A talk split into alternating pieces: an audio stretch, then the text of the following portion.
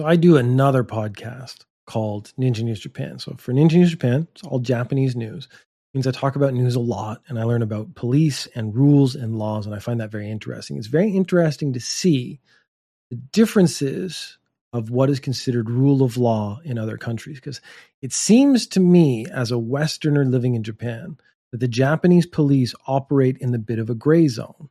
Uh, they have some overarching, all encompassing laws and rules that they seem to be able to apply to any situation as needed, just so they can get sort of things done. But that, of course, opens it up for abuse.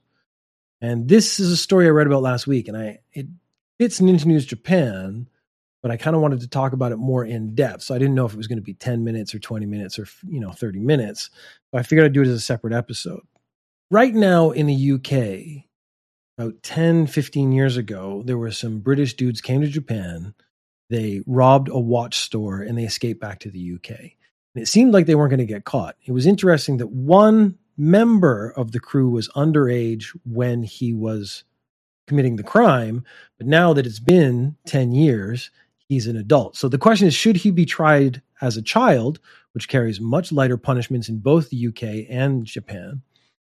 Or should he be tried as an adult now that he's an adult? It's a very interest, interesting conundrum, which may never come to pass because it turns out most countries do not have extradition treaties with Japan because of their consistent human rights violations of prisoners, which is not the image most people have of Japan as a country, as a violator of human rights.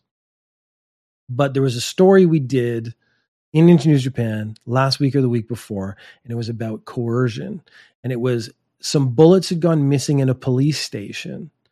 The police then started to coerce one member of the police force, so one of their supposed brethren, into confessing that he had stolen the bullets, which he had not stolen. Now, the bullets went missing because of shoddy, you know, uh, security measures, shoddy bookkeeping, shoddy bookkeeping, and Dave was really offended by bad bookkeeping, shoddy bookkeeping, and whatnot. But at the end of the day, they didn't find out, or they didn't take the time to find out who actually took the bullets or stole the bullets or how the bullets were lost. They decided instead to just put this guy in a room seven to eight hours a day and just berate him and intimidate him and tell him he was going to get fired and all this other stuff until he confessed. Now, after he did confess, and then he came forward to it with a lawyer and said this was forced, a coerced confession. And now he's suing the police force. So if that's how they're going to behave with one of their own, imagine how they would behave with someone who's just a regular citizen. Imagine how they would behave with a non-Japanese person who they don't consider as you know part of society in the same way and they may not actually view their human rights as being as important so the UK is not going to extradite these criminals back to Japan to face trial. It actually turns out I learned about extradition. What usually happens? So I commit a crime in Japan. I go back to my home country. Uh, I escape the Japanese police. What Japan or other countries generally ask you to do is just prosecute on their behalf and then you know punish them in your system. The UK is not doing that because like we don't have any proof, but we're absolutely not sending these people back because you might just stick them in a room for eight to 10 hours a day. You might just force them to confess to the point where you are now abusing their human rights.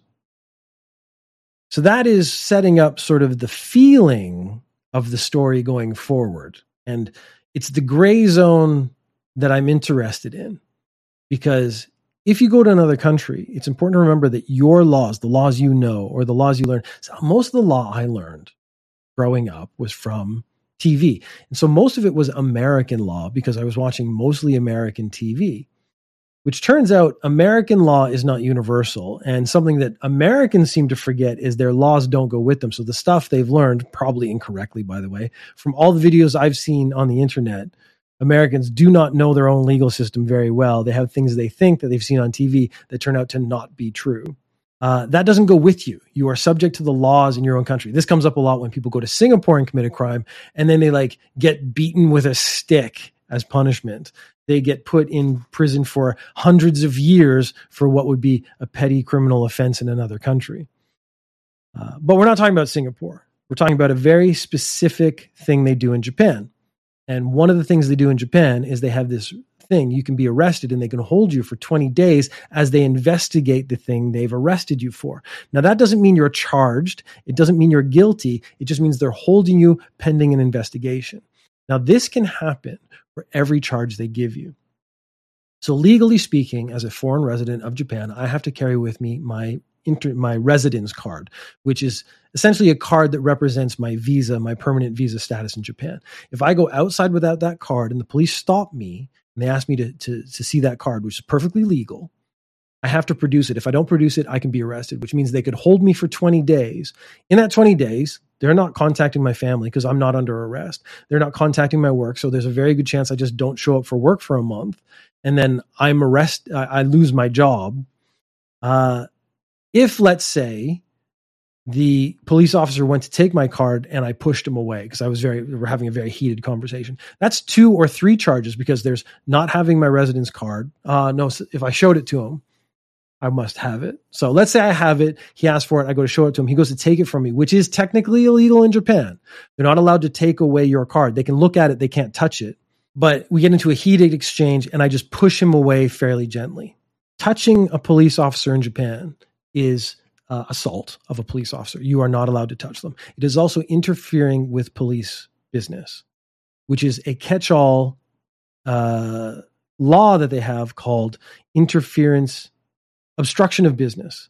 Obstruction of business is used for anything they want to use it for. So you cause a kerfuffle in a restaurant, you can be arrested for the kerfuffle and obstruction of business. Uh, obstruction of business has be- become a joke on Ninja News Japan, where I keep a counter because it happens almost every single week because they use almost every crime involves a business. And in obstruction of police duties is just obstruction of business.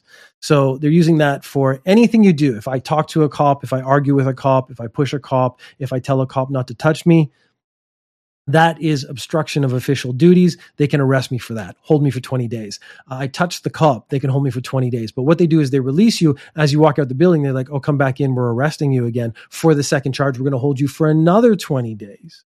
And during that 20 days I'm being held, again, I've lost my job, other things have happened. What they're actually doing is coercing me to make a confession. And the original intent was to disrupt drug trafficking sort of pathway. So I am a drug dealer. I'm in Japan. What they want to do is arrest me on six different things, take me off the street for five or six months. So I lose all my drug contacts. I lose all my customers. I can't sell drugs anymore. And that has disrupted my drug operation to such a degree, and they haven't even had to arrest me yet. So this is a legally gray way for them to hold me for an extended period and the intent is acceptable. Like we want to disrupt the drug trade. But of course, it's expanded and used as an abuse system so they can coerce people into confessing just so they don't have to spend another month in a holding cell. Again, you're not arrested, you're not under arrest, you're not being imprisoned, you're just being held while they conduct an investigation. The investigation being, we're going to harass you until you actually confess to what we want you to confess to. You've heard probably about the 99% conviction rate in Japan. Now, this is a bit of a misnomer. It's sort of true. And it's sort of true because, yes, any case that goes to court is probably already got a confession attached to it. So if you've already confessed, they're going to prosecute and win. If they can't get a confession, there's actually a very good chance they drop the case. The prosecuting attorneys drop the case.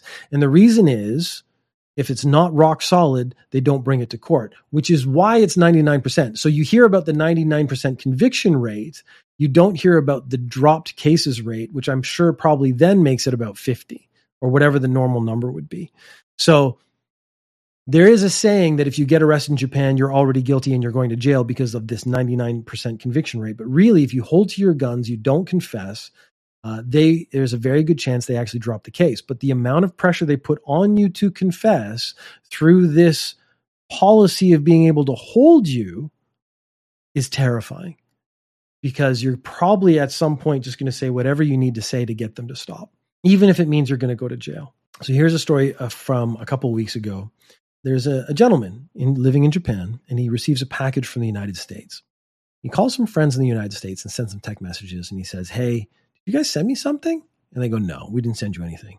He sends a message to some people he knows around Japan. He goes, "I just received this weird package from the U.S. It seems like no one I know has sent it to me." It's important to know that this is a Chinese guy who lives in Japan. He's not Japanese. And he has been critical of the Communist Party of China. And so his friends, his Chinese friends in Japan, are like, this is a conspiracy.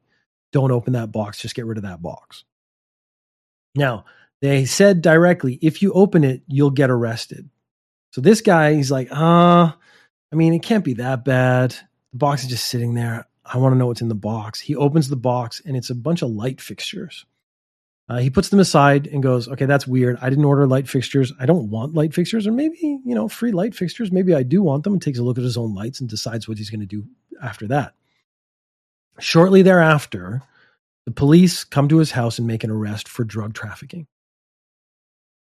So, what has actually happened is this box was tagged by the sniffing dogs at the airport. The police pull the box out, they start looking at it, they find that there are drugs in the light fixtures, drugs hidden in the light fixtures.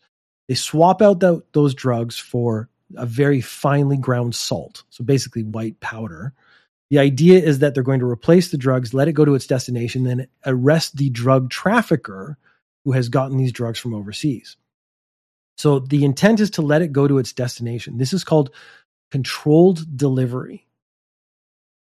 And it's a technique they use, again, to disrupt drug trafficking in Japan.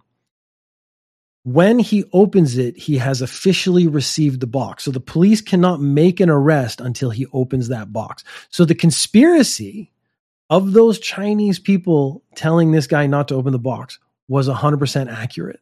So this is sort of proof that not all conspiracies are false. And as crazy as it might sound, open that box and you'll get arrested. Turns out that's exactly what's going to happen because the police have let that box go to your, your house. I'm assuming they put something in it, like some kind of tracker or something to notify to them that the box has been opened. Thing is, I thought, what would happen if I had a box arrive at my house?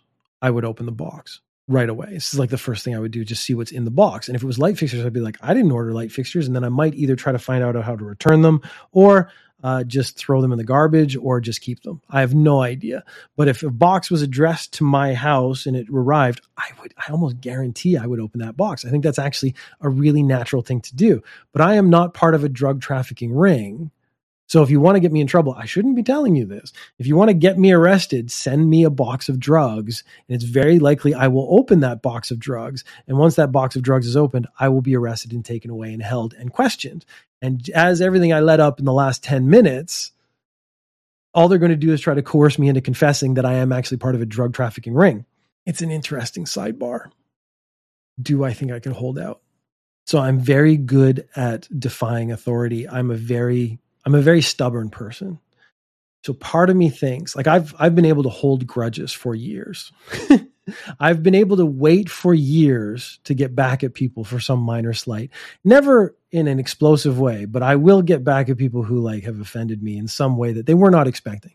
And that to me is the most satisfying part is doing it in a way that they're not expecting. So if an authority figure comes to me and says like we're going to make you confess, my instinct would be I will never confess.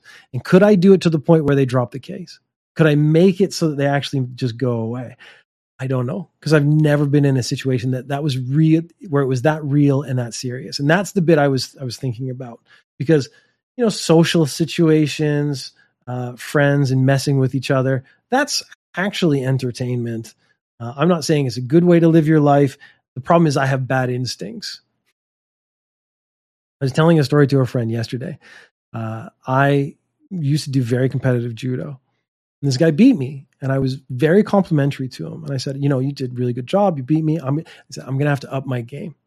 And then he looked at me and he said, "Good luck." But it was it wasn't like, "Hey, good luck." You know, let's be rivals and challenge each other and raise our level like in a Japanese anime. It was like, "Good luck. You'll never beat me. You'll never be good enough." Now that triggered me mentally. My brain just went off.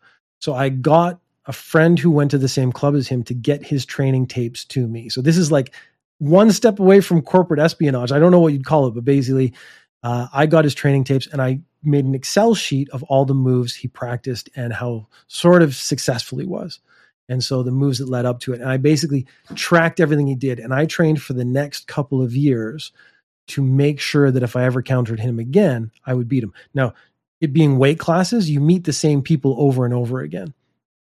I beat him in every encounter in practice because he do inter club practices in practice and in real life for three years, and he quit judo. That's how petty I can be when someone says you're not going to be able to do this. Uh, I'm going to challenge you. Whereas I was being initially complimentary. I was like, "You did a really good job. You won. I, am going to try to up my game and match you or, or, or come after you." But again, we could have been friends because he looked down on me and tried to shit on me, I was like, well, now I'm going to take all the energy I have and put it into one goal. And that goal is to beat you at this thing. That's just a sidebar. Uh, so that makes me think if I was actually like had a cop and the cop is like coercing me and, and, and trying to make my life as miserable as possible, I think internally I'd be like, I cannot let him beat me. I cannot let him break me. But is that actually possible is an interesting question. Hopefully I'll never know and I'll never find out. So in 2010, controlled delivery was used 32 times. From 2011 and afterwards, it became classified information because they didn't want people to know how often they were using controlled delivery, which implies to me that the number went up significantly. Every drug th- thing that got tagged by a dog that went through, they let it go through and they arrested that person. So we don't have the numbers but numbers go up, arrests go up. So that makes police and police chiefs and whatnot very happy. Coercion to get a bigger fish is also part of it. Like they want to bring this guy in and arrest him and get who you're going to sell the drugs to, who did you get the drugs from, so they can like try to bring down the system. This is sort of how police work. And again, with criminals, it's a very sensible, smart thing to do. But criminals are supposed to have rights, as are private citizens, which is who they're actually arresting in the story that I was I'm actually talking about. So the Chinese dude pleads innocent. He says, I didn't do this. And he sticks to his guns and the, they drop the charges because he didn't do anything with the box. But what actually saved him were those text messages. So he sent those text messages to his friends in America saying, like, hey, did you send me something? And then he opened the box and it was full of light fixtures and he didn't do anything with it. He just pushed it aside and said, like, I don't want light fixtures. The defense attorney said, this is not the behavior of a drug dealer a drug dealer, the first thing they're going to do is open the box and check that their product is there and then pull it out like so so it's hidden in the light fixtures. They're going to take it out of the light fixtures and then maybe start organizing it or getting ready for sale. Uh, they're going to make sure the volume is correct all this kind of stuff that a drug dealer would do. This guy did not do. He sent text messages saying did you send me something? This is weird. And then he opened the box and did not check for the drugs that were supposed to be in there. So he did not know about the drugs. This is what saved this chinese guy's life. So they're wondering of course where did it come from a lot of the people, the conspiracy theory people who were partially correct at least, are saying what happened was this Chinese guy who's now living in Japan, who has sort of more freedom to express himself in Japan, was critical of the Chinese Communist Party on the internet. And so a member of the Chinese Communist Party arranged for drugs to be sent from America to this guy's house so that the controlled delivery would occur, so that he would get arrested. This is the worst case scenario. I guess the worst case scenario is actually like the box goes through and the guy just gets free drugs, becomes a drug dealer, and makes extra money. Or the Chinese Communist Party. The worst case scenario is the guy actually pulls out the drugs by accident because he's like, hey, there's something in here, pulls it out looks at it, and then the police arrest him. And they have proof that he actually went for the drugs first. So because he didn't inspect the package is what kind of got him off. So the worst case scenario for each group the Chinese Communist Party sends this guy drugs. He doesn't get arrested and he just gets free drugs. That's the worst case for them. Not a bad case for the Chinese guy if he knows how to sell drugs. The problem is if I receive drugs, I wouldn't actually know how to sell them and not get arrested. I bet I would, the first thing I would do is sell them to an undercover police officer because I'm really bad at crime. I would need to do some training and practice first. So the burden of proof being on the prosecution in this case, if you're innocent until proven guilty, which is not really the case in most things in Japan how do you prove that I opened a box intentionally? A box comes to my house. I'm curious about what's in the box. I open the box. you need to prove that I did that on purpose. The pulling out of the drugs is the first thing you need to do. The cops are always making assumptions. And I think these assumptions are kind of correct. If drugs are going to a house, you should assume that the person living in that house is receiving it on purpose. You should assume that he is a drug dealer, but you should also conduct a proper investigation, which is where this becomes the gray zone. Their assumptions I would agree with, but their methodology of just making an initial arrest is incorrect. I think you need to wait. If you want, again, solid, he is a criminal, wait for him to get the drugs out and actually traffic the drugs, actually sell the drugs before you arrest him on drug trafficking. The drugs, while they sit in the box, are kind of Schrodinger's crime. Because until I do something with the drugs, there is no proof that I know the drugs are there. There is no proof that the drugs are part of a criminal empire, a part of a trafficking system. So the drugs represent the potential of a crime, not an actual crime. And as long as they sit in there, they are not a crime yet, which is, this is again, sort of the other part of the gray area of this law. You're setting someone up to do something very natural, which is open a box they've received, and then arresting them for opening the box, which is a very natural action. The Japanese laws being sort of catch alls makes prosecution a lot easier because obstruction of business uh, being able to apply that to anything that interferes with business is pretty much everything. Like me walking into a store could be construed as interfering with business if I'm just a big, gross, smelly guy, which quite recently I am every now and then because it's so hot. Japan seems like a very safe country. Statistically, it is a very safe, safe country. But the question that I had underlying this whole thing is is it a safe country because of some of these dystopian, draconian undertone laws that occur in Japan that give the police this sort of overreach where they can sort of overcorrect things before they actually go too wrong. So much so that the United Kingdom will not extradite prisoners, probably guilty ones, to, the, to Japan because they're too worried about their human rights being violated. The police created these systems and the systems were created. And if you actually look at it logically, they do make sense, but they are set up in such a way that these systems can be abused. And so that you got to be really careful. If you live in Japan and you don't know what's in the box, don't open the box.